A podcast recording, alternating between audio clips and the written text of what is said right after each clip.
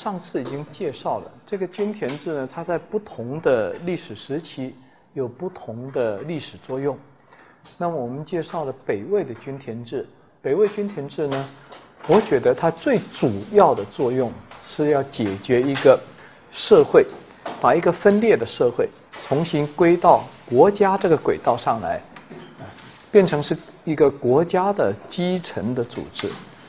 这个工作在北魏基本完成了，所以呢，从北魏其实到唐，我们可以看到呢，虽出现了不同的政权、不同的王朝，但是有些政策、有些做法是连续性的啊。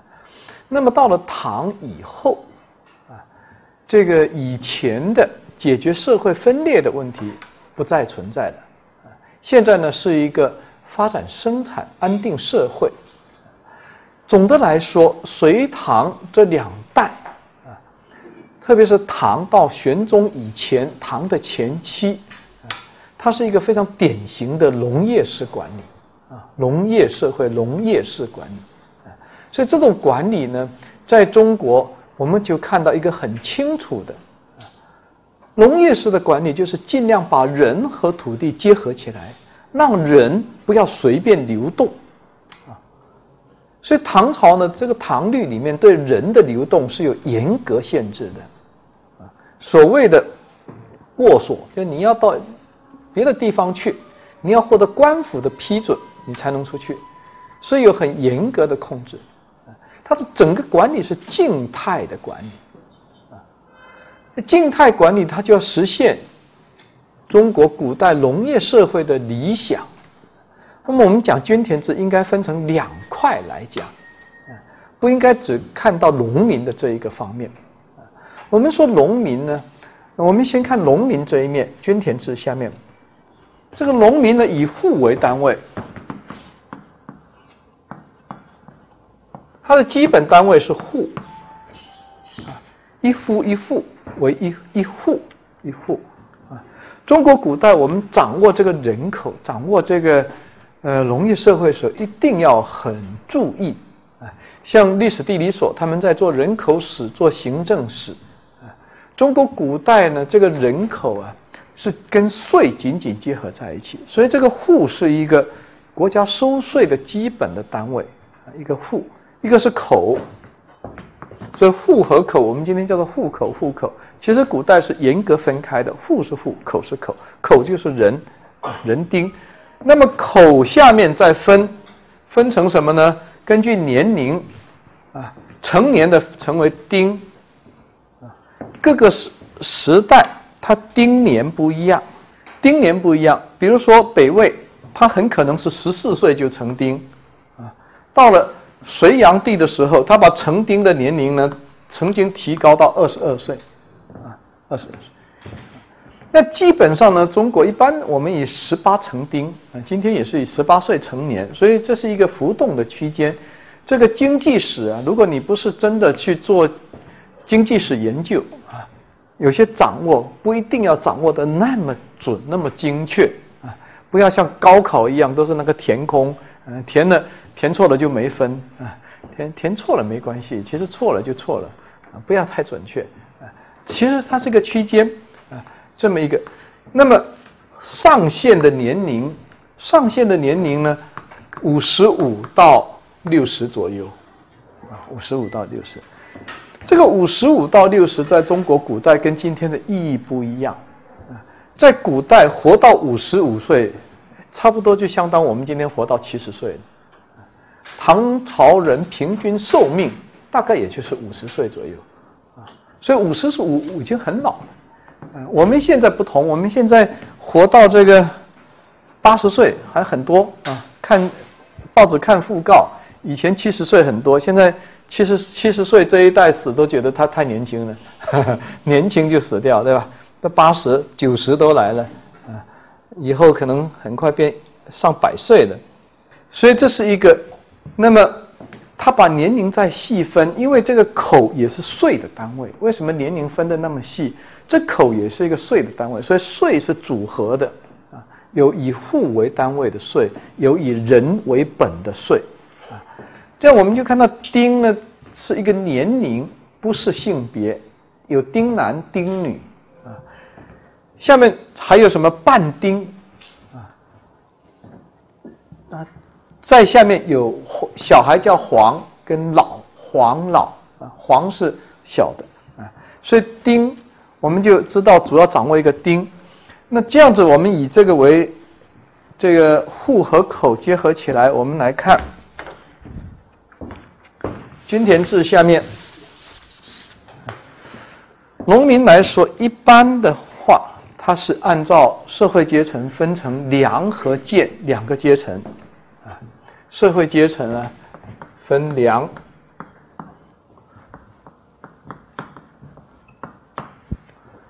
至少到唐朝为止，中国是一个身份很强的身份制、身份制的社会啊，不像我们今天，我们今天身份制已经完全打破了，所以像现当代社会啊，不存在贱人这么一个阶层啊。今天我们骂人家贱人是骂人的话，其实古代就是一个社会阶层，就叫做贱人啊，贱的阶层。贱是指什么呢？指这种依附性的身份。呃，中国我们以前套这个五种社会形态讲奴隶制，啊，我是很反对的。啊，中国不存在一个什么呃西方那种典型的奴隶制，啊，但是呢，古代社会存在大量的依附性人口，他的人生不独立，他必须依附在啊别人那里，啊，依附人口，依附人口像。中国古代有什么奴？男的称奴，对吧？女的称婢，啊，婢很多是家家内服务的，啊，家内服务啊，奴婢、部曲啊等等，这种依附性人口，这种依附性人口都属于贱人阶层。这个这个阶层呢，他在是法律上的权利基本上受到严格的限制，被排除掉。这有很多。身份性的规定，那么良人就是一般的人，我我们应该说就叫做公民了，啊，像良和贱在社会上有个严格的区别，这个区别的严格有点像印度，是印度有四个阶层是吧？种姓阶层那样的，哎，而这个身份很难打破，贱人的身份你要。变成良人，需要由要由你的主人来放免你，而且放免还不能一次就把你放为良人，是逐级放免，啊，比如说贱人和良人中间有一个灰色的中间地带，啊，既不是良人，但是呢也不是贱，啊，基本上要先放到这里，啊，比如说部曲，部曲各个各个朝代不一样啊，我们讲唐朝。放为部曲这个身份，以后下一步再得到解放的话，他才能成为良人。所以呢，我们一定要注意，在唐以前，这是一个身份性的社会身份啊。这种贱这个阶层一旦进去以后，他在户籍上是定死的。所以中国呢，很怕你这个身份被在户籍上打上烙印。比如说像曹操，他征兵，他把很多兵收征上来以后，那么就把他在户籍上把他呃烙上烙印啊，说这是兵户啊，兵户就麻烦了，成为一种户，那就是世袭性的。那中国这个户呢，往往是世袭性，他就世世代代就得去当兵啊。他被打入兵户里面，他的身份呢，就基本上掉到这个阶层了。他不是完全的自由民啊，不是完全。但是法律规定的很严格。那么我们比如说举个例子啊，有一个很美貌的这个是贱人身份的婢女，非常美貌啊。这有个良人，嗯，良人少年喜欢她，可以吗？不可以啊，在法律上你会出问题的，法律上是禁止的。那如果你们真的真情相爱啊，像现代人一样的啊，咱们私奔可以吗？走吧，好，你们结合一定要结合，结合以后这个身份怎么定？这是一个大麻烦呢。一个良人，一个贱人，就定为贱人身份。定为贱人身份，那么这个人呢？我们可以写部小说，像《简爱》还是什么？崇高的爱情，他牺牲了自己，就掉到贱人的身份里面去了。问题是，他生下的所有的孩子，所有的子女，全部是贱人身份。他这么严格的法律规定，就是要阻断良人和贱人啊这个社会阶层的交流。所以，古代管理观念跟今天是不一样。今天的观念是社会的阶层流动性越大越好，不要固定，是吧？固定大家都反对啊，你这个身份不能流动啊。而古代的这个管理呢，是千方百计让社会呢不要流动啊，静态管理啊，国家就放心啊，就觉得稳定了啊。所以我们先把这个身份制讲清楚以后。那么我们这里不讨论贱这个身份了。贱贱这个社会阶层基本上不享有什么法律的身份，呃，法律的权利没有的。像这个晋晋的法律里面就规定了一条啊，客借住客皆住家籍，客也是一种贱的身份。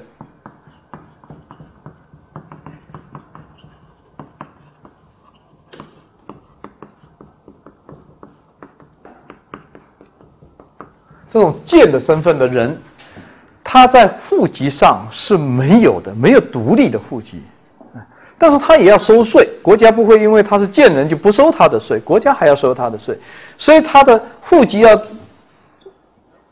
就放在哪里呢？放在他的主人家里面去，啊所以这个主人家的这个户籍里面后面就有一个尾巴啊，他家有拥有多少个奴？多少个婢啊？多少个客？所以这就是说他身份不独立，他自己没有户口，他必须依附于人家，所以他就很难享有多少法律的权利。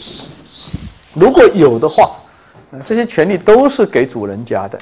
那我们来看良人的农民，农民呢，他这个我刚才讲丁丁是一个是成丁啊，成长劳力丁，一个是半丁，就是中啊。丁、中、老、黄，对吧？分成四类。啊受田的主要是丁和中。丁是完全有这种啊法律的这种受田的资格，所以丁呢，丁男，丁男呢一一个丁男受永业田啊，永业田二十亩，口分田八十亩。他可以受永业田二十亩，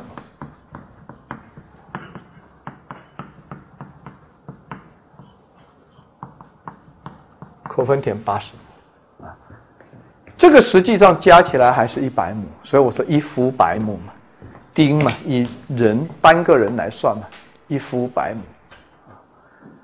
呃，这个丁我们在户籍上。从敦煌吐鲁番这个户籍保存下来，这个能授田授的比较充足的，基本上都是户主啊，户主都是丁，对吧？所以呢，这个户主呢，要尽量给他授这个标准的田地。这个比较有趣的，这个田地分成两类啊，商永业田啊，永业田规定你要种桑麻。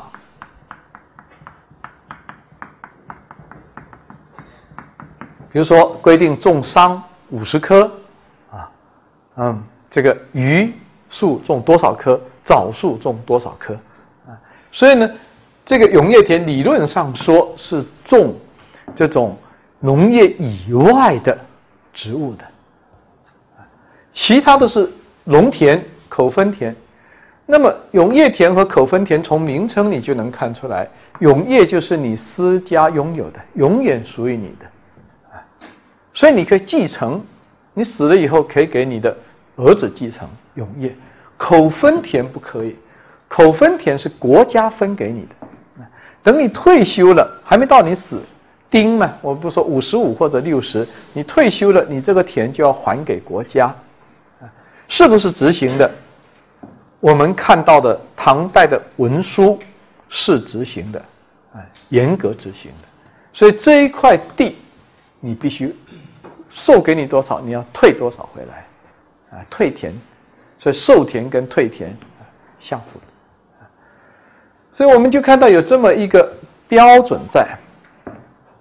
然后呢，就出现一个问题啊，老人跟残疾人怎么授田？啊老人和残疾人就是老和残，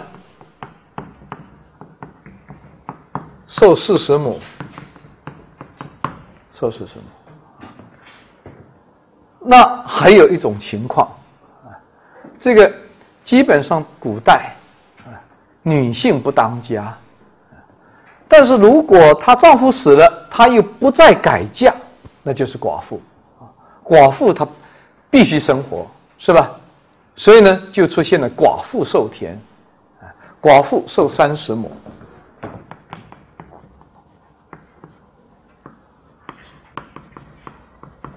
这个授田，特别是寡妇跟老残的授田呢，我们看到唐朝比之前比北魏这个授田要人性多了。以前没有这一块的，以前不考虑。政府我就说，他均田制很多是作为把。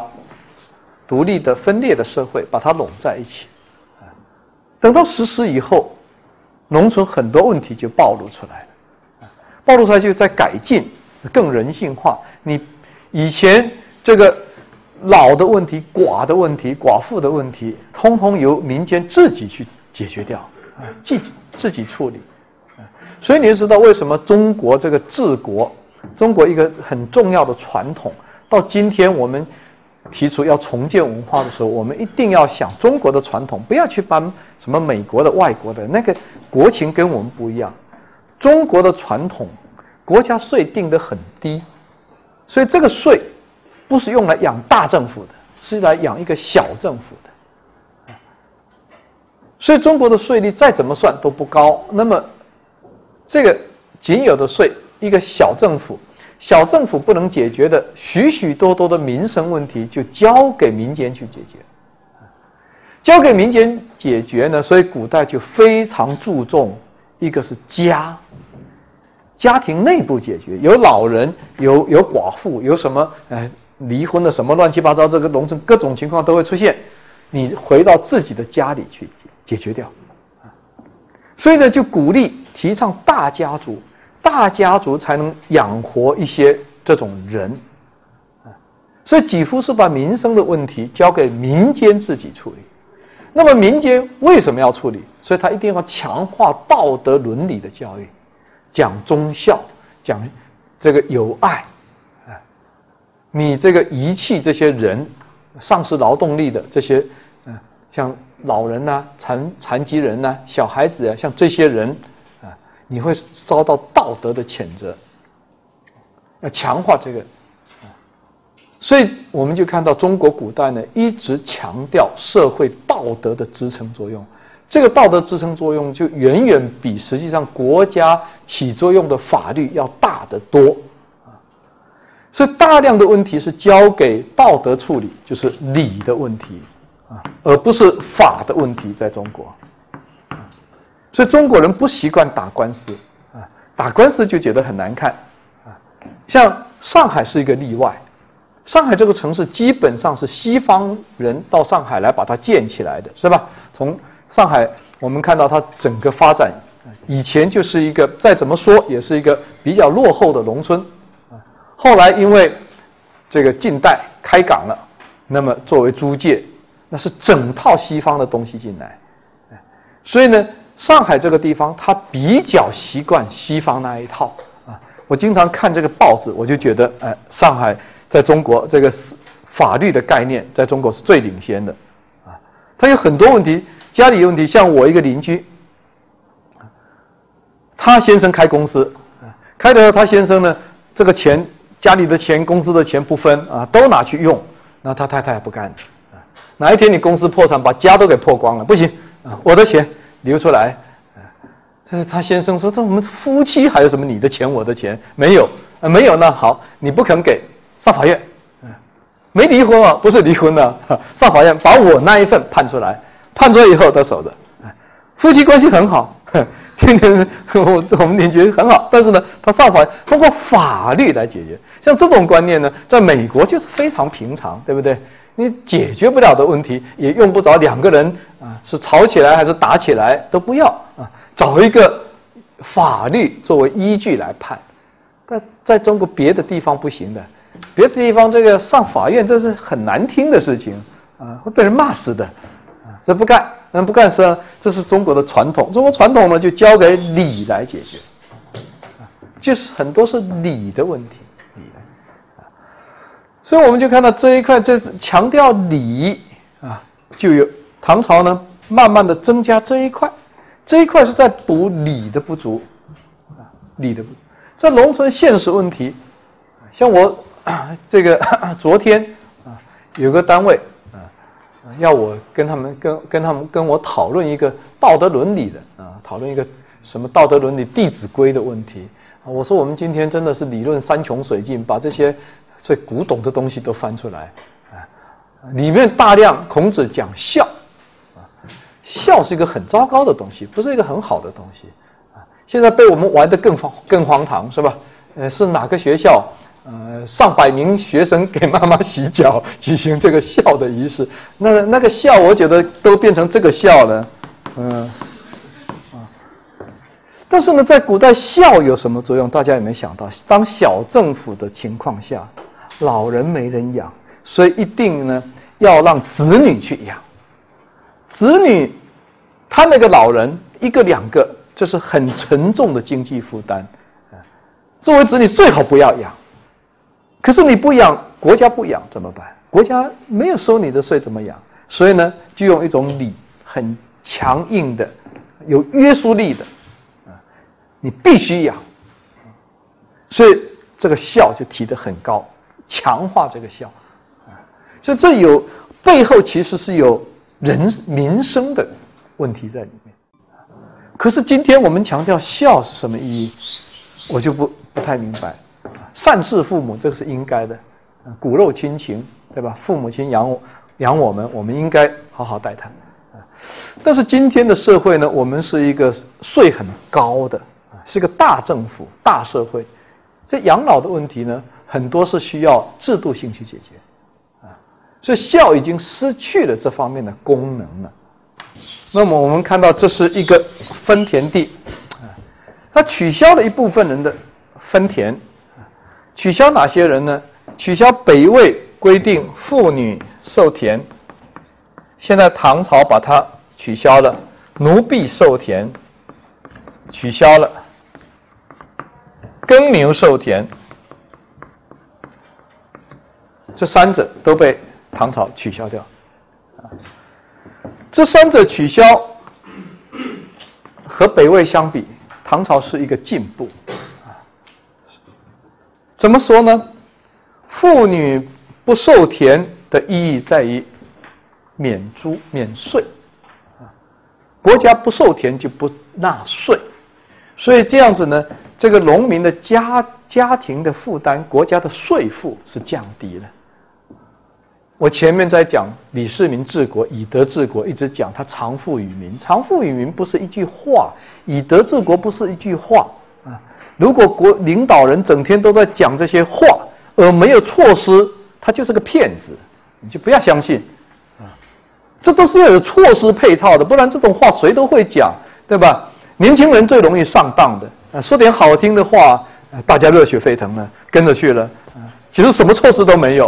啊最后一一一场空，所以他以德治国，他落实之后，我就说一个总人口是吧，剩下一半他认了。现在他妇女免税，所以对农民来说呢，你想一想，这个一百亩田耕不完的，你没有那个体力种的啊，所以呢，你妇女再给他授个田，假理论上说有可能给他授田啊，等等，实际我们再说啊。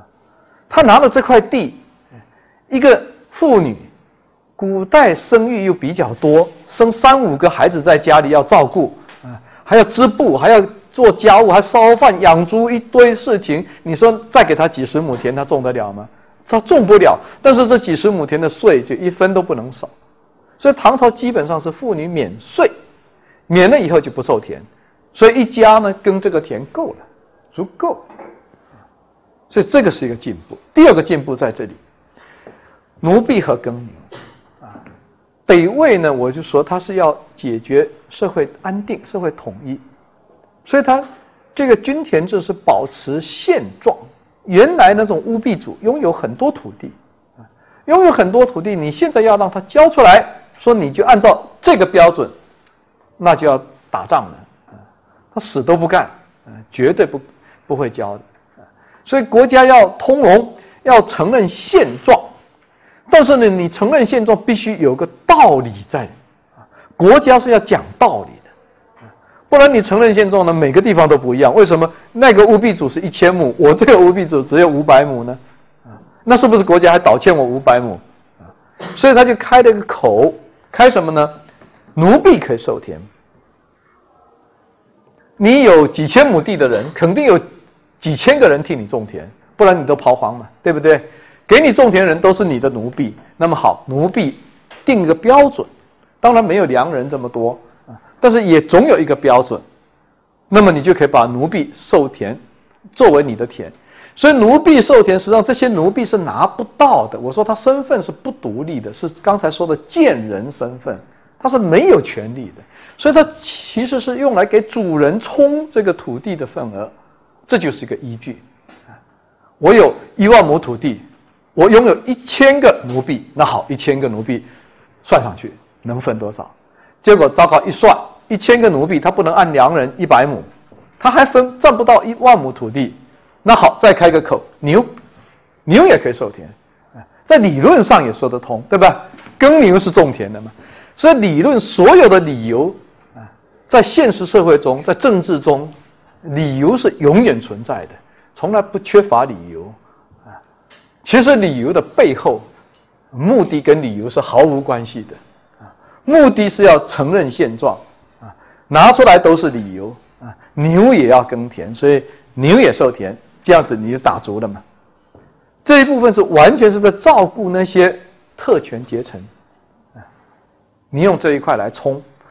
现在唐朝我说的，它已经是从北魏以来一百多年过去了，和平稳定了，啊，这些大的家族。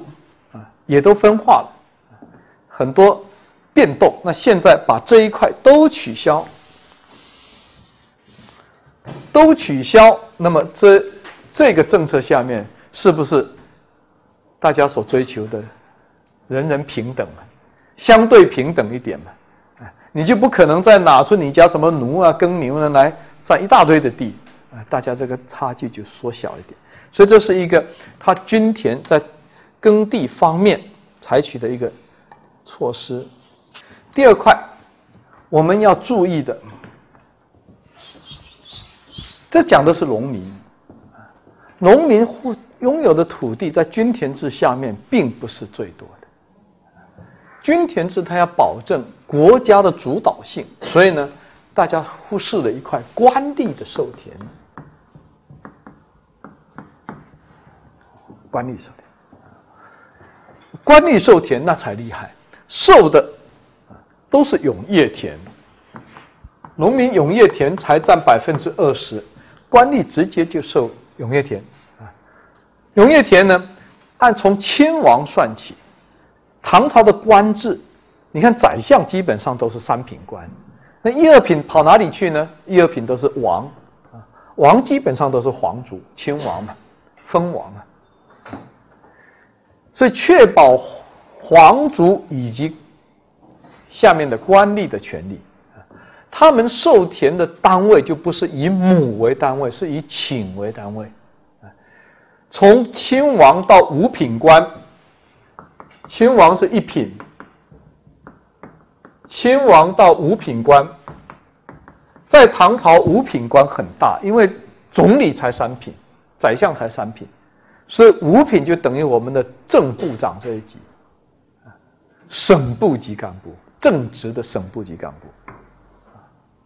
这以上的官就是高官，他们授田呢，从一百顷到五顷，五顷，哪怕最低的五顷，一顷多少亩呢？是吧？所以单位不一样，官吏的授田是得到最大的保证。这是中国古代从秦以来根深蒂固的官本位，什么都是确保官，啊，官最优先，官最大，官最好，官最多，什么都是官，所以大家都要当官。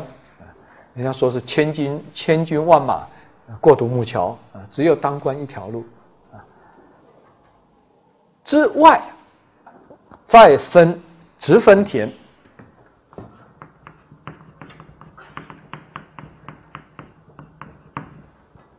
直分田就是公田了，这是国有的，是分给你这个任职啊，你在在什么地方任职，什么级别，那么呢，作为你的工资俸禄的一部分啊，给你这一块田地，你离任的这个田地不能带走的，这个田地是你的后任的田地。所以是职务的田，啊，这个田官吏都是以顷为单位，他就一品到九品官通通都有，啊，这里只到五品，一到九品官，也就是说所有的官都有，他可以跟十二顷到两顷，最低也有两顷，所以这就是你当官，如果你当大了，就可以获得一块部长级以上的官员。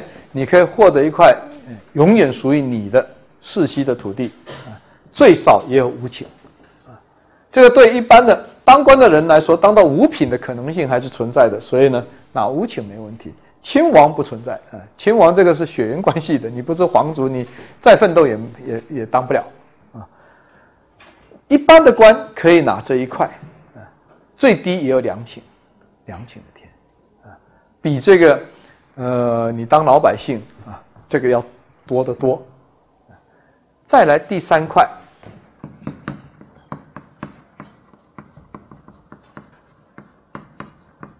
公谢田。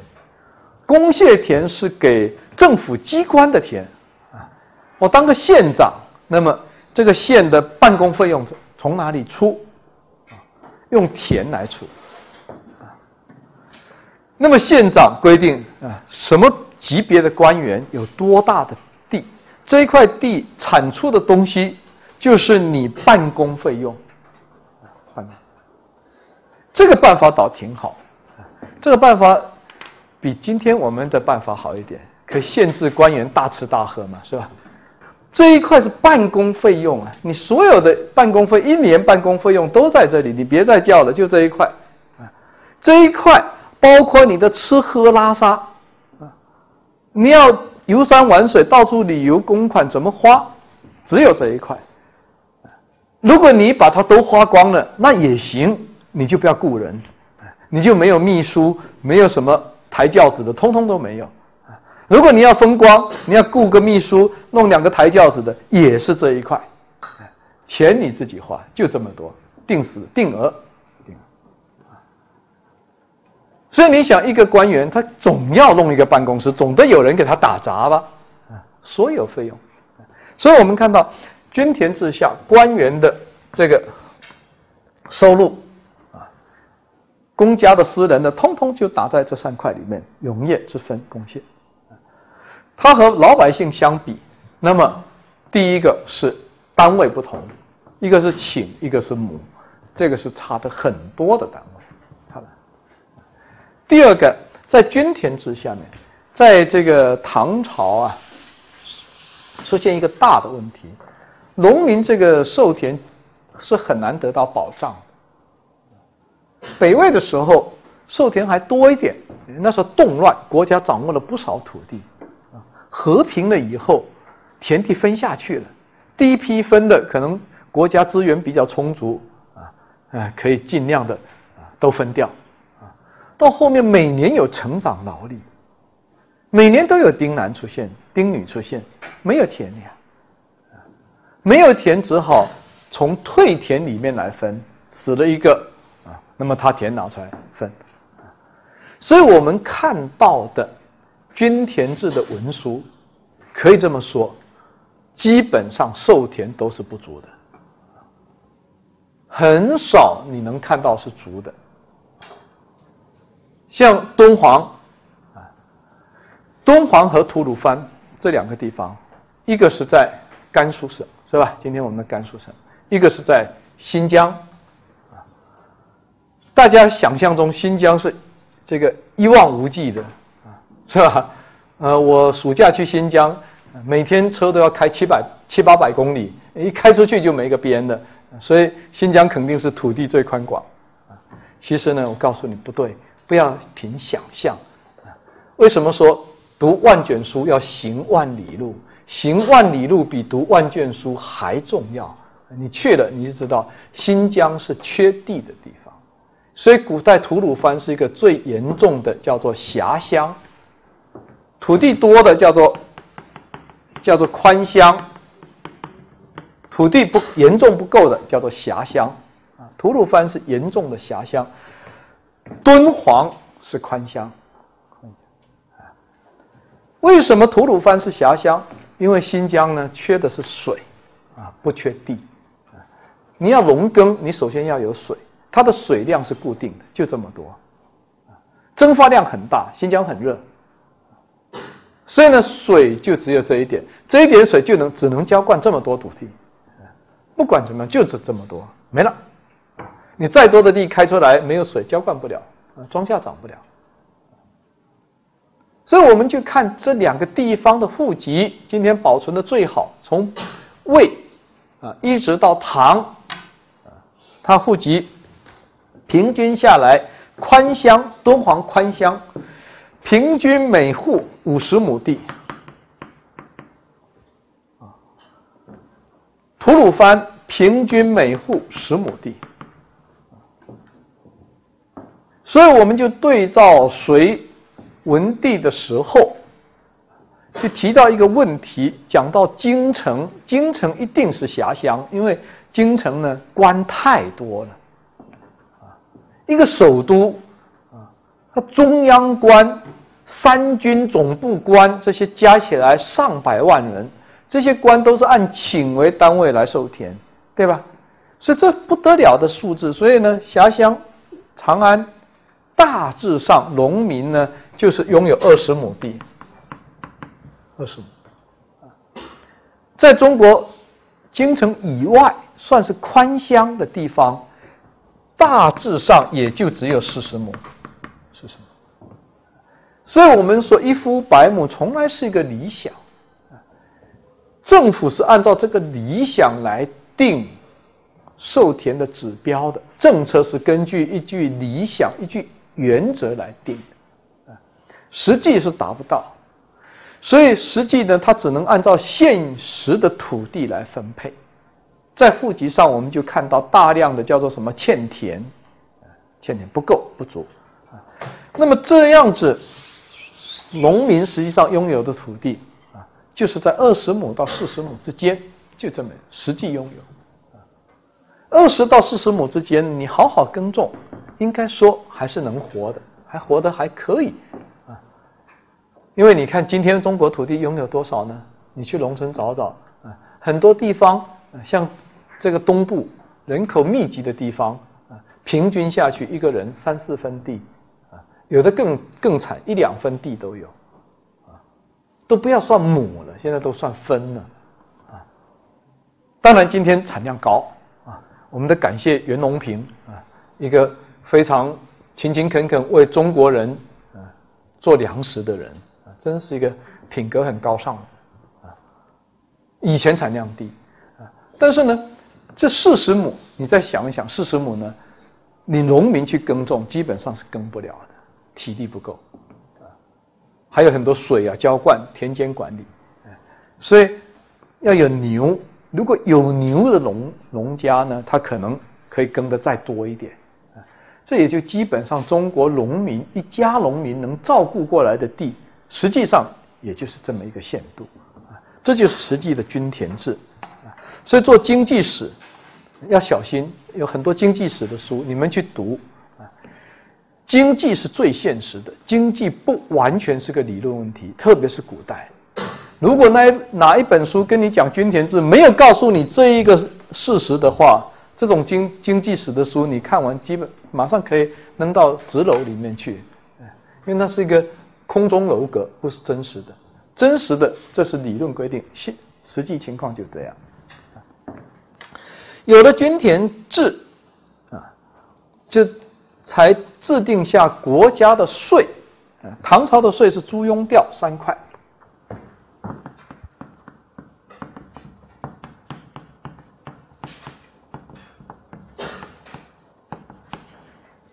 租庸调啊，所以大家注意啊，这个分的越少的人啊，交的越多，社会不公平就在这里。所以马克思说阶级社会没有错，我们今天不提了，其实是没有错的。啊，官吏是免税的，虽然他授田单位是以顷为单位，实际上他官吏是不交税的，交税都是农民，农民交税。我们看唐朝的这个税的规定，它分成三块，这个第一是租，租呢是按丁来收啊。因为我们说妇女不受田嘛，所以她不交税。猪呢两担，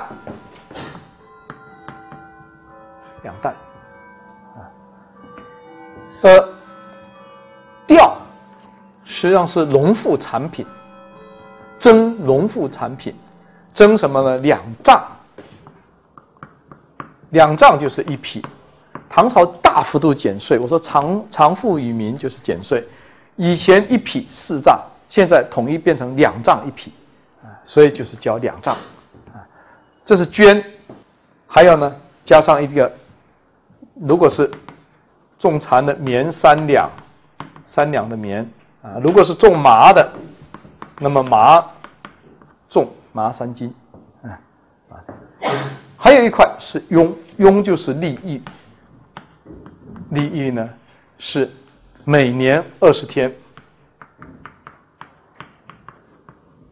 二十天，我们先把它写写下来。好，我们来看租庸调这一块。这一块呢，我就觉得这个中国的农民呢比较倒霉。我们说这个分田地呢，国家是按照一个一夫百亩的原则来分的。既然是按照一夫百亩，国家就认为我已经给了你一百亩土地了。给了你一百亩土地，那么就是按一百亩土地来征征税了。因为各地差别很大，有宽乡有狭乡。那么好，我通通按照这个一个理论计算，地是给了你一百亩，税也按一百亩收，所以我们就能算出这个两担或者是二点五担啊，总是在这么一个幅度上面啊，一个幅度，这个幅度的。根据就是什么呢？刘邦啊，所以我说中国这个穷人立国，真正来自底层立国，给中国做最大好事的就是刘邦。刘邦把秦的那种苛政把它改了以后，就定下三十岁一，是吧？读汉史都知道三十岁一，三十岁一算下来，百分之三吧，百分之三点三啊。那么这个百分之三点三。到曹操那个时候，啊，把它具体的量化下去。因为曹操动乱，这个土地呢拥有的情况差距太大，曹操呢就按照每亩四升，所以中国的租税第一个很准确的标准是曹操制定的，原则就是刘邦从那里来的，每亩四升，那么你就算一亩四升。一百亩就能算出来了，是吧？一百亩是四百升嘛，四百升那还是四担，四担。所以呢，中国的税啊就在这里面浮动，这里所以是一个浮动的数。啊，唐朝轻税，所以这个税减。那么。实际拥有的土地，农民拥有的土地可能是二十亩，啊，也可能是十亩吐鲁番，啊，也有可能四十亩。所以真正执行的话，其实是要超过每亩四升的。它是按这个总额来收你的。这个第二块就是又是第二个理论。中国讲农业社会，一个讲一夫百亩，一个讲男耕女织。所以妇女她作为一种农副产品的税，那么叫调，调是两批，也两丈就是一批。但实际上呢，这里面如果我们去做一个简单的数学的计算呢，就会发现这个差价是很大的。一匹布在唐朝，我们说一个长年应该要有要三百文钱。应该要三百文，啊，我这个都是一个笼统的数字，啊，这个粮食便宜啊，啊，唐朝担粮食，大概也就是十几文钱，啊，所以这个税收里面你可以看到，这个调捐这个部分其实要超过这个粮食部分。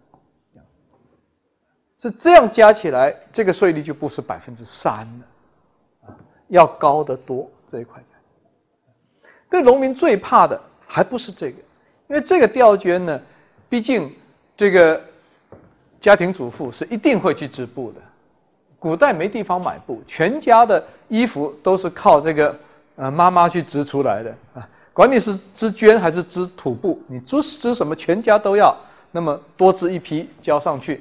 可以做到，啊，呃，这个典型的农村的那个织布也蛮快的。我去湘西，啊，湘西现在就有一个一个一个啊，我跑到他家里去，他在卖那个湘西那种很漂亮的布，啊，还有很多花纹，啊，那跑到他家里去买，啊，这个去了一个呃织的比较好的，呃就是一个农妇，啊，然后他自己独立成家。啊他嗯嗯没没没有什么老公在啊，带个孩子在那织啊，大概嗯两天吧，织一丈布没有问题，织的还都是那种有有花纹的，可以卖钱的，所以他这个还是能织，所以这一块对农民负担不重，这一块负担也不重，讨厌的是这一块利益，利益呢这二十天。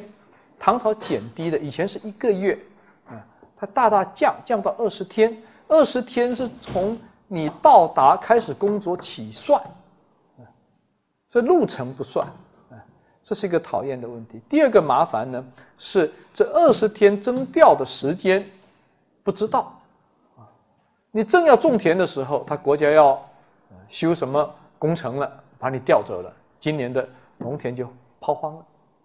所以农民最怕是服役啊，这役五花八门啊，兵役、公役啊，还有杂役啊，包括人家说这个呃县官啊，这他住的那个官舍漏水了、漏雨了，也是叫农民去修的嘛，这都是役嘛，杂役。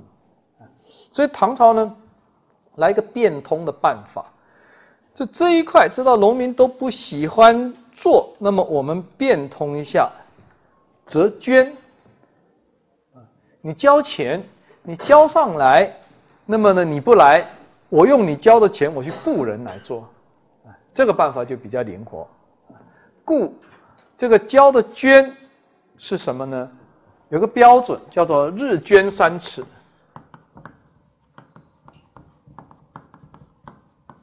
你不来可以。一天交三尺绢，一天交三尺。你要二十天，二十天乘三，嗯，六十尺，是吧？六十尺等于多少？六十尺是六丈，是不是？没错吧？因为我数学现在一年级都都不及格，以前就因为数学不及格，所以读文科啊。现在又老年痴呆，所以算不来。六十尺是不是六丈？没错的话就六丈啊！你们都不吭声，看着我出洋相啊。呃，这个是一年才交一批，六丈就是等于多少呢？三批，对吧？是不是等于三批？两丈一批嘛，所以加上这一个，所以它一年的这个交的就变成多少呢？四批了。原来法定的加上去就四批，所以我们看到其实呢，越看不见的地方是越重，这个是看不见不好算。那么现在可以把它量化的啊，我们就看到这个玉最重等于三批，啊，吊其次一批，啊，再来是猪，猪合起来一批都不到。所以如果用这个去算，其实都可以算出来。假如说一批绢是三百文的话。啊一年要交多少呢？一千二百文是吧？一千二百文钱，再要把猪再加进来，一年要交一千多文，这是农民的负担。我们就可以，如果交到这个数是不小的，这数有点大。呃，这个唐朝呢，幸好货币不发达，它是北方型的社会，北方是一个农业社会。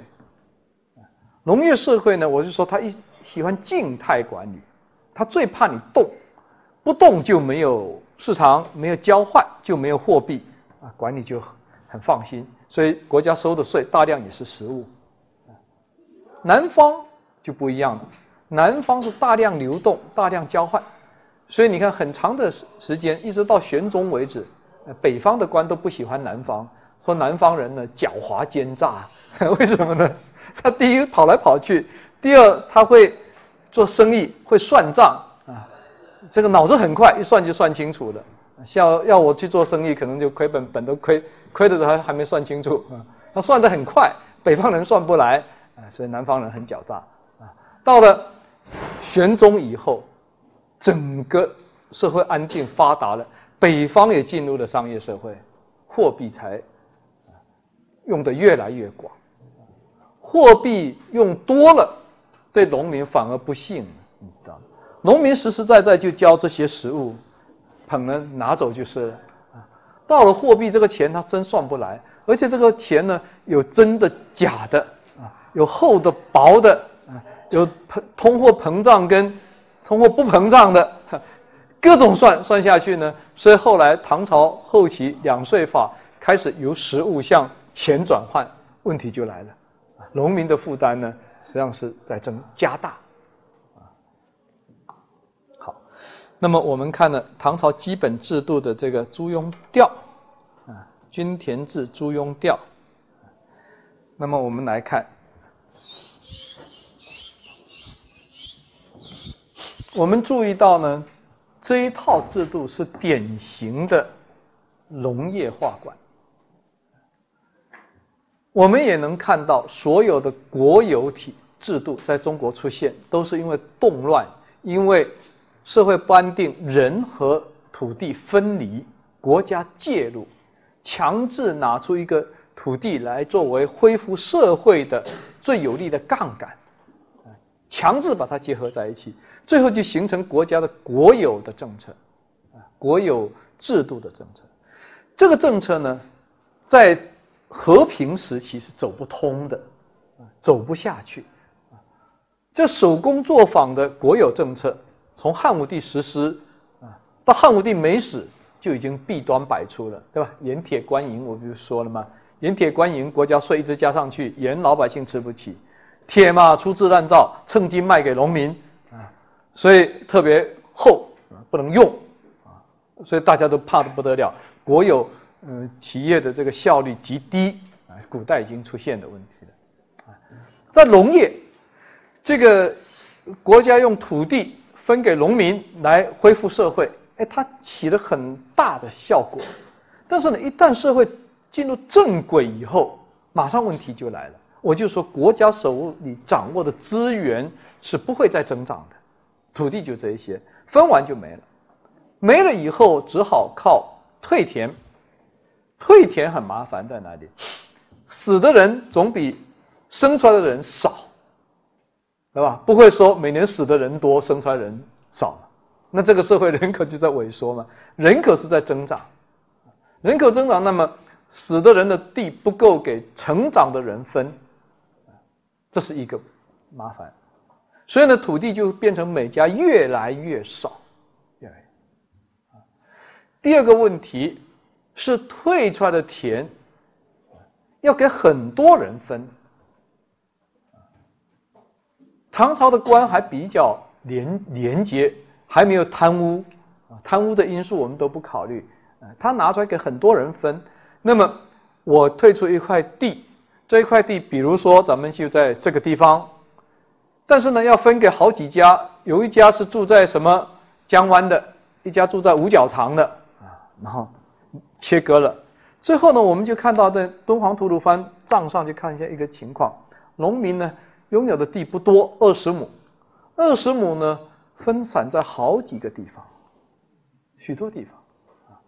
他本来集中一块，他都照顾不过来，现在分散到很多地方去，就更照顾不过来了。不去浇水，庄稼就死了；浇水嘛，这一块浇的那一块就死了，一样的事情。所以这就必须产生一个变通的办法，必须把土地呢把它并拢起来，才能耕作。你要把它并拢，不可能通过交换啊！我要跟你换，你不换，这干嘛跟你换呢？我好好的，所以呢，只能用买卖。可是国有就一个界限就在那，国有土地怎么可以买卖呢？不可以买，不是国家所有的。所以买卖是国有土地里面一个限制的非常死的。可是你不买卖，农民就没法耕作，而实际上民间呢已经在买卖。所以有些人家贫啊，无钱葬父啊。现在我们有什么卖身葬父？那个时候当然是先卖田了，不会先卖身呢。卖田葬父嘛，国有土地已经在买卖了，官府不承认，但是民间私下已经开始。所以我们就出看到，在国家严格限制下面，民间有民间的变通办法。你既然不让我买卖，我可不可以租？那就可以租了。所以我们就我就说，中国呢，我们一个理论上老是说什么贫农革命，佃农更革命，对吧？佃农连地都没有，租别人的田。你去看看唐朝文书里面什么叫佃农？是因为我很有钱，很有钱，你土地你耕作不了，那好，租给我们。而且这个租呢，我就跟你签合同，一签永租。实际上这是变相的买卖，我永租你，一签签五十年、七十年，签下去，啊，签了以后，我把土地都集中到我手里，啊，那我是一个最大的佃农，最革命，那我再把这个地整合以后，我再或者我雇人来种，或者我再把它租出去，所以这样就造成这个均田制实际上是虚。会崩溃的，它行不通，走不了，行不通。所以隋文帝开始就一直在想办法，能不能维持。到唐朝出现一个大的变化，就是我觉得这个变化主要出现在武则天时期。武则天并不是一个懂得治理国家的人，他会管官，不听话的都把他抓起来杀了就是了，啊，剩下都是听话的，不听话的多，听话的少，所以官杀的多。这一杀呢，这个官员个个人心惶惶，人心惶惶呢，就很多国家管理的事情就没法管理，他不管了，他先保命要紧，所以我们就看到一个什么情况呢？就在武则天这个时期，在户籍上面，唐朝户籍上面呢，出现大面积的大规模的变化，啊，就以前的户籍你能看到。像敦煌，有这么几十个姓，就这几个几十个姓，你都能猜得出来，就这几十家他的后代啊，第几代第几代啊，哪怕算不出第几代，反正是同一家的啊，姓张的就姓张的啊，姓李姓李的。到武则天时期呢，这些姓张姓李的都不见了，突然间呢，变成新的一批人，什么姓陈的啦，呃，姓诸葛的，姓什么都来了啊，这就说明什么呢？农民跑了。从这个地方流出，流到别的地方去，别的地方人流进这里，所以呢，就在武则天这个时期，正好也是均田制已经实行不下去，走山穷水尽的时候，武则天呢又忙着政治清洗，嗯，那一清洗呢，整个官员就丧失了对管理社会的这种热情，管理一放松，好，农民赶快跑，再不跑没机会了，一跑国家的税全没全没了，所以这时候其实唐朝就出现一个巨大的转换，必须走的转换，社会转型，你必须从僵硬的、没有效率的国有土地制度。向私有土地制度过渡，不过渡走不下去，要过渡。那么过渡，大家会提出一个问题：说我们历史教科书一直告诉我们，这过渡就会造成什么呢？大家听了就会头皮发紧的兼并，是吧？兼并就会形成大地主、大土地所有者，然后农民就会沦为贫农。这种现象确实是有，不能说没有。但是在中国历史上，对社会造成最大危害的兼并，还真不是商业兼并。因为商业兼并，每个兼并的人，你买的东西是用你的钱去买的，你投进去的时候，这是最简单的，不需要教的。你都知道，我投进去的是一个本，我产出要高于这个本，一定要高于这个本，怎么？让这个产出高，他要想办法，要动脑筋的，不只是说虐待那个农民。刚开始可能可以虐待他，饭给他少吃点，最后发现不合算，吃不饱，他耕田没力气。其实呢，那个饭值不了多少钱，干脆吃饱点，吃饱点好好干。所以呢。投在劳动力身上的成本并不是很高的，那么你一定会雇来的人，你要照顾好他，让他最努力的替你干活，那么你才能获得最大的回报。这就是宋代以后我们看到的情况。呃，宋代以前，这个最可怕的兼并，不是这种兼并，是权力的兼并，因为这种官本位下面。真正兼并的好手都不是拿钱的，你口袋有多少钱？这农民攒死的，发财了，攒了那么点钱，你去买啊？就像我们现在房市放开，你领工资的，你给我买，我看你能买多少套？买个三五套，你在上海已经开心的嘞。可是我是用权力来的呀，我图纸上画画我就几座，就不是几套的。所以那个权力兼并，他是没有本的。没有本，他根本不考虑什么土地上的农民。你给我走人，通通给我出去，出去国家养，能推出去推出去。这块地先占了，占了以后，我去弄一批人来种田，这一批人我就可以虐待他。我是官员，我怕什么？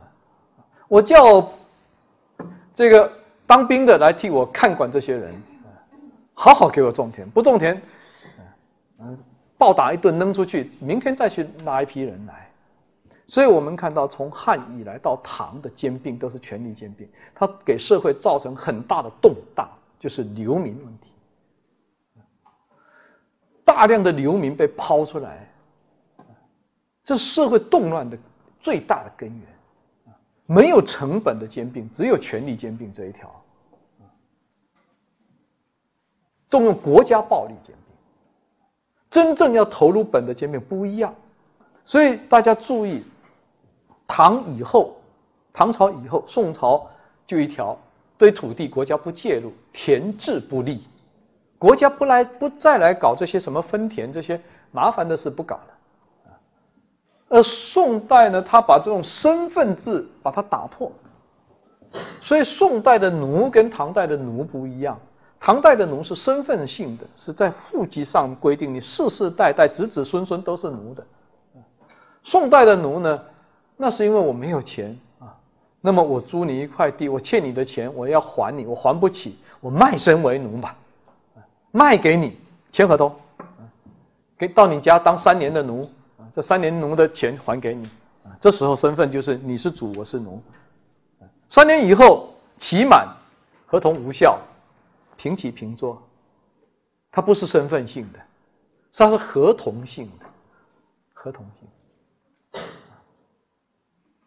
所以这样子，我们其实看到唐朝这个时候出现一个大的转型，这个转型在大家没有意识到的情况下在发生。所以今天大家要问一个问题：说均田制什么时候崩溃的？我告诉你，那么多唐史专家，那么聪明的专家，研究到现在也没有一个人得出结论。没有国家没有下达一个什么政令，说什么时候取消均田制。像我们今天还可以找到啊，人民公社什么时候崩溃的？有的，国家有文件规定啊，人民公社改变为什么镇是吧？唐朝我们找不到，没有的，我们就知道它是一个瓦解的过程。这个瓦解的过程呢，其实正出现一个交替，就我们后面看到庄园的兴起，庄。这个庄呢，有些人就钻牛角尖了啊，写文章说中国没有庄，庄是日本的啊，日本确实叫做庄，可是中国的文献里面庄也很多，它庄要有围墙，农村哪里有围墙啊？这个就是钻牛角尖了。其实所谓的庄就是一个大土地所有啊，拥有大土地。但是这个时候我就注意到中国呢。这个政府呢，慢慢从这个土地里面退出去以后，他很聪明，他采取了一个釜底抽薪的管理。作为政府，他要担心社会不均的，一个负责任的政府一定要担心社会不均，担心过度的贫富分化，担心通货膨胀，担心穷人买不起食品，最基本的生活用品。所以，当大官，你眼睛一定要放在，比如说像今天，你一定要放在那个工资在两千块以下的人，像上海应该放在三千块以下的人，你那个通货膨胀百分之五、百分之六，他粮食原来一袋四十块，今天变六十块，他就吃不起了，他马上问题就来了。所以要关心这一块最底层的最底层。而这个庄呢，在唐朝呢，过度就出现大的土地所有，那么这个不均怎么办？我们看到这以后，政府在继承法上面动了一个脑筋，国家不直接去分土地，不强制让它平均，国家没有这么多资源投进去，投不进去就没办法平均，但我们可以在管理上面。国家作为一个管理者来动脑筋，中国一个很厉害的平均继承法。这个上一次我们一个企业家团出去，然后这个呃王德峰老师讲哲学，我讲历史，啊所以我讲了这个继承法啊，王老师特别高兴跑来说，我怎么搞半天都不知道有这么新鲜的事情。中国历史呢，它这以后来一个什么呢？继承不像以前，以前长子继承。长子继承就我们今天说的什么富二代、官二代的问题就出来了，因为你积累这一代人积累的财富，给了下一代，就会造成这个孩子从出生，他本来就不平等，现在不平等就更大，是吧？我说人生来是不平等的，一定要认识这个前提，你才有追求平等的动力。不同的家庭的孩子就是不平等，但是如果说长子继承，这个差距太大了。现在中国富人啊，几亿的都是以亿为单位的，一个穷人生下来真的是赤条条，什么都没有的。现在他搞一条平均继承，家里面这个富人啊，各个这个道德水平不高啊，然后呢特别好色啊，可以啊，嗯，越好色越好，娶个二十个姨太太，嗯，再生他一百个孩子更好。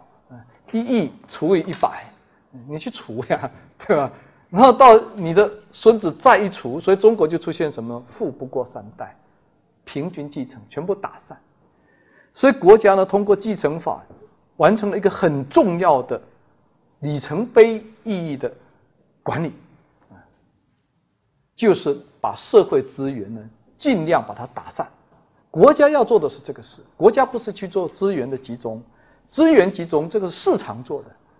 只要是市场，它一定会走向资源集中，啊，不会走向资源分散。资源分散呢，是需要用外面的力量强制把它分散掉。那你不能总是闹革命啊，打土豪分田地，那么继承法分散分掉。所以我们看到宋代以后，其实呢，这种长期维持一个很富有的家庭不多啊，大部分的家庭富不过三代啊，此起彼落啊，就是这么一个过程。而且呢，都是一些小地主啊，通过自己的勤劳去买地啊，富起来，可能儿子。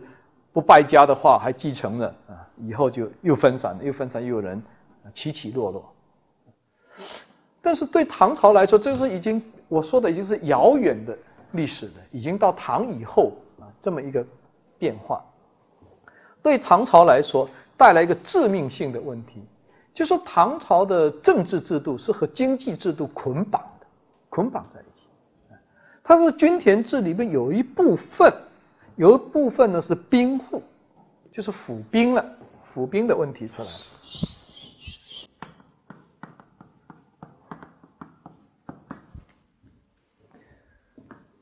国家征了一些强壮的农民作为府兵进了军府，军府的地归他，他收成的粮食他自己吃，剩的做军备、军装。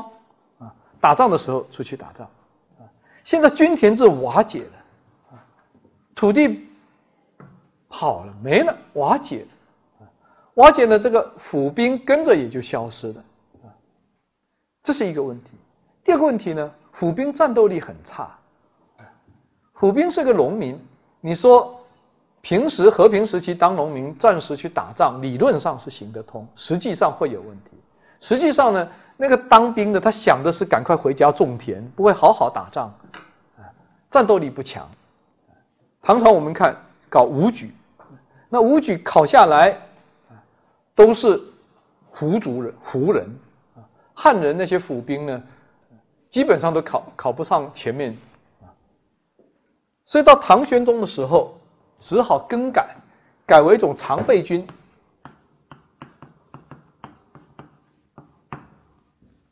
名目很多，什么长征、健儿等等，国家出钱啊，雇征兵啊，雇人来当兵啊，把军队职业化，职业化的军队，他可以安心训练，专门打仗，战斗力强了。军队是国家支柱，这个不能开玩笑的。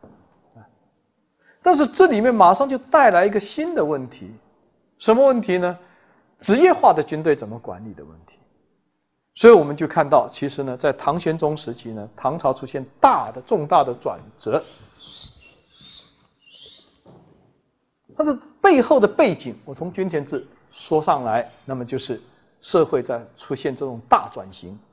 但是作为统治者，整个制度的建设没有跟上，没有跟上，表现在哪里？我们上个星期我在黑板上抄了半天的那个姚崇十条。姚崇十条里面核心就是澄清吏治嘛，官员不要贪污腐败，不要用什么任人唯亲，不要用皇族，都没有任何一条涉及到这些根本性的社会转型的问题。一个是国有土地制度在崩溃，私有土地的庄园在成长，国家用什么政策来管理？没有的。府兵制瓦解，职业军队怎么办？兵役法什么法没有？整个税收要变了，土地不见了，农民跑了，这个税就收不上来，啊，这问题非常的严重。唐朝刚立国的时候，这个免税的人，就是官员什么不交税，因为小政府，所以免税的人在整个社会里面占的比例不超过百分之三十。到了唐玄宗的时候，到实行唐玄宗到一直到两税法这一段，我们看不交税的人比例越来越高。到唐朝中后期，这不交税的人的比例占到百分之六十以上，所以是绝大部分的人不交税，只有小部分的人人在交税。用这些税又要维持一个。非常庞大的国家维持不下去，而这些这些很深刻的问题，我们看不到唐玄宗时期采取了什么措施去适应这个社会变化。所以在这一点上，大家把盛唐定在唐玄宗时期，确实是盛唐啊，经济最繁荣，文化也繁荣，都繁荣。但是背后整个国家没跟上，所以安史之乱出现，唐朝由盛而衰，有它的必然性在里面，没有去出动这些根本性的问题。那么我们来看这个社会上社会的问题。会在政治上表现出来。唐玄宗只是在旧有的体制下面尽了他最大的努力，把它做得最好。那新的问题他没有解决，我们看到在人事上就反映出来。唐玄宗能够把唐朝治理好，一个很重要的原因是恢复到贞观的这个制度上来，用能人开言路。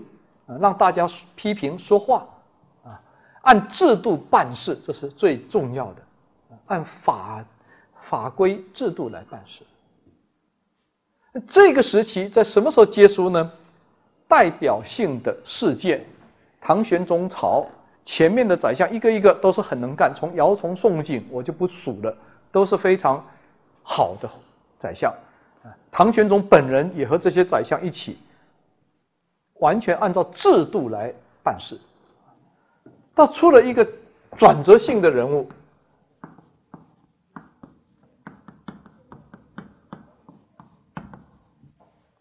张九龄当宰相。张九龄大家可能很熟悉，也是一个诗写的很好的，“海上生明月，天涯共此时”，他写的。这个宰相呢，是一个。从广东上来的曲江啊，今天的韶关。我看到这个唐朝，应该说这个时期按作为你标志性的这个宰相呢，我心里就在想，我说他当年从韶关能够到中央去当宰相是真不容易啊！这是基本上是一个北方人压倒性的地方官场，几乎没有南方人能立足。他一个南方人，而且能够当到宰相的领班，真是靠自己的本事。光是他讲的那个话，我都不知道玄宗怎么能听得懂，对吧？广东人讲普通，你可以想象吗？这个都是活生生的事情，不是我们在这编故事。他讲的那些话，玄宗要听懂都不容易。这提拔就不不方便了，结果他还提上去。他跟玄宗呢？这个君臣关系的前期非常好，到后期就出问题了。他一直坚持按制度办事，但是呢，唐玄宗呢，到了开元后期，他认为国家繁荣了，已经有，已经骄傲了，已经松懈了，所以他们两个人爆发了一个非常激烈的争论。在张九龄下面有一个。也是宰相，但是呢，比他要低的，叫李林甫。啊，这个人大家都骂他奸相啊，其实是不要骂，这个人很能干的啊，虽然不那么正啊，但是呢，还没有到他的后任杨国忠，杨国忠就更蠢了。所以唐朝这一部转型的历史，在这三个人身上正好是三个过渡，对吧？一个换。就这么换下来，啊这一这一个变化正好是唐玄宗时期由盛往衰，就这么。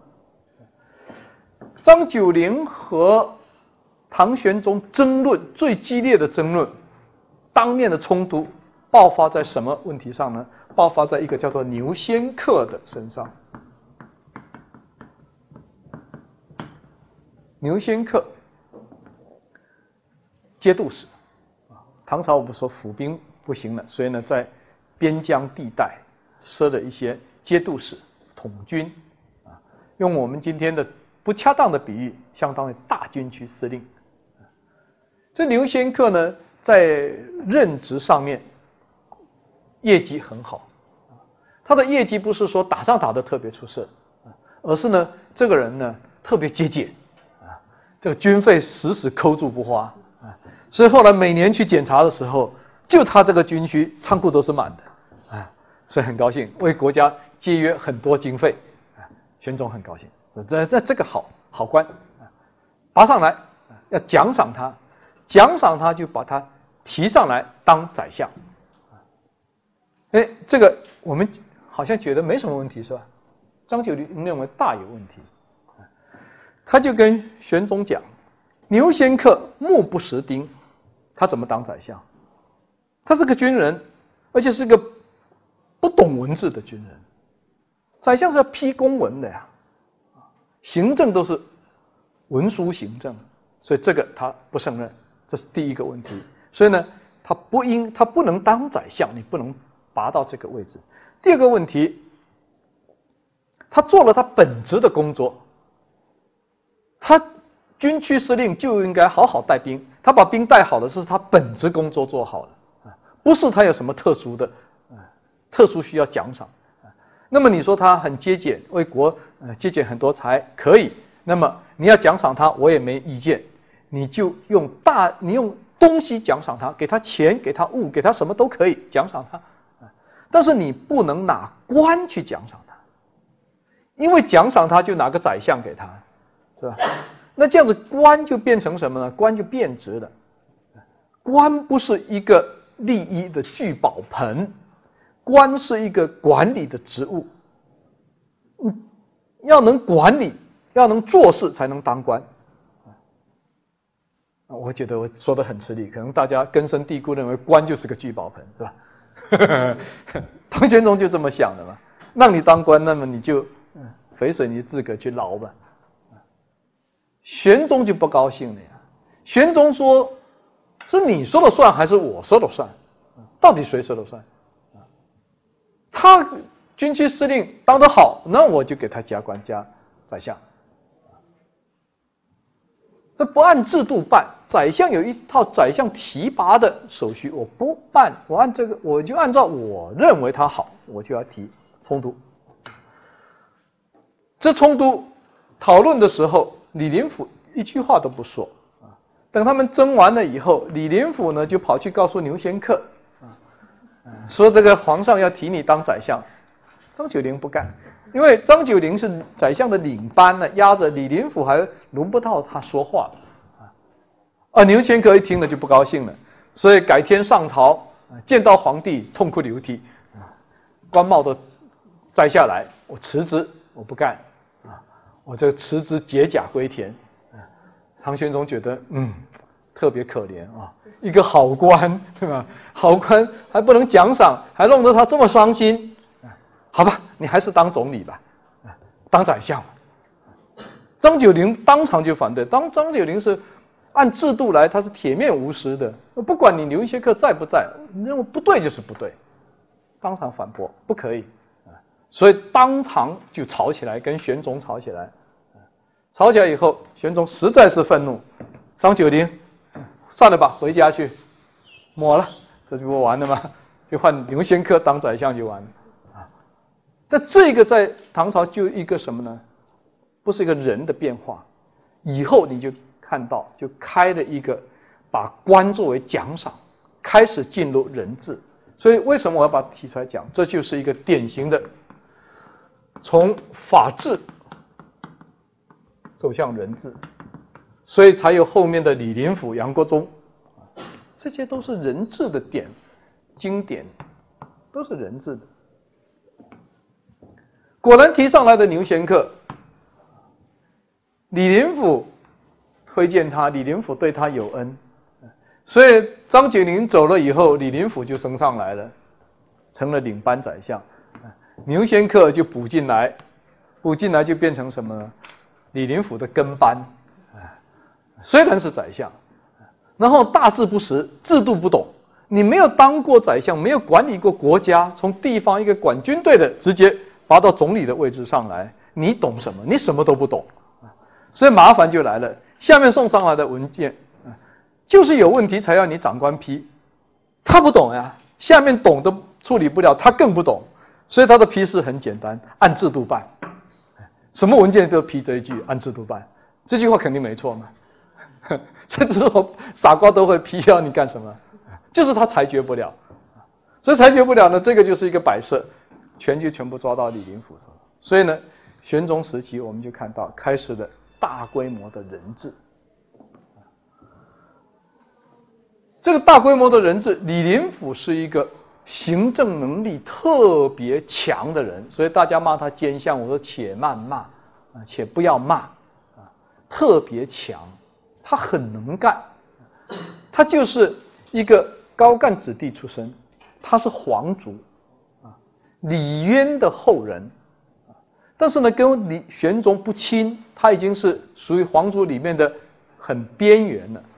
但毕竟也是皇族，但因为他这个身份，所以呢，他也是自己从小官一步一步当上来，爬上来的，爬上来，他当到这个宰相，他觉得这个位置太重要了，不要像那个制度有任期，几年一换，最好永远不要换了。我当了以后，别人就不要再来了，啊，千万不要有人来。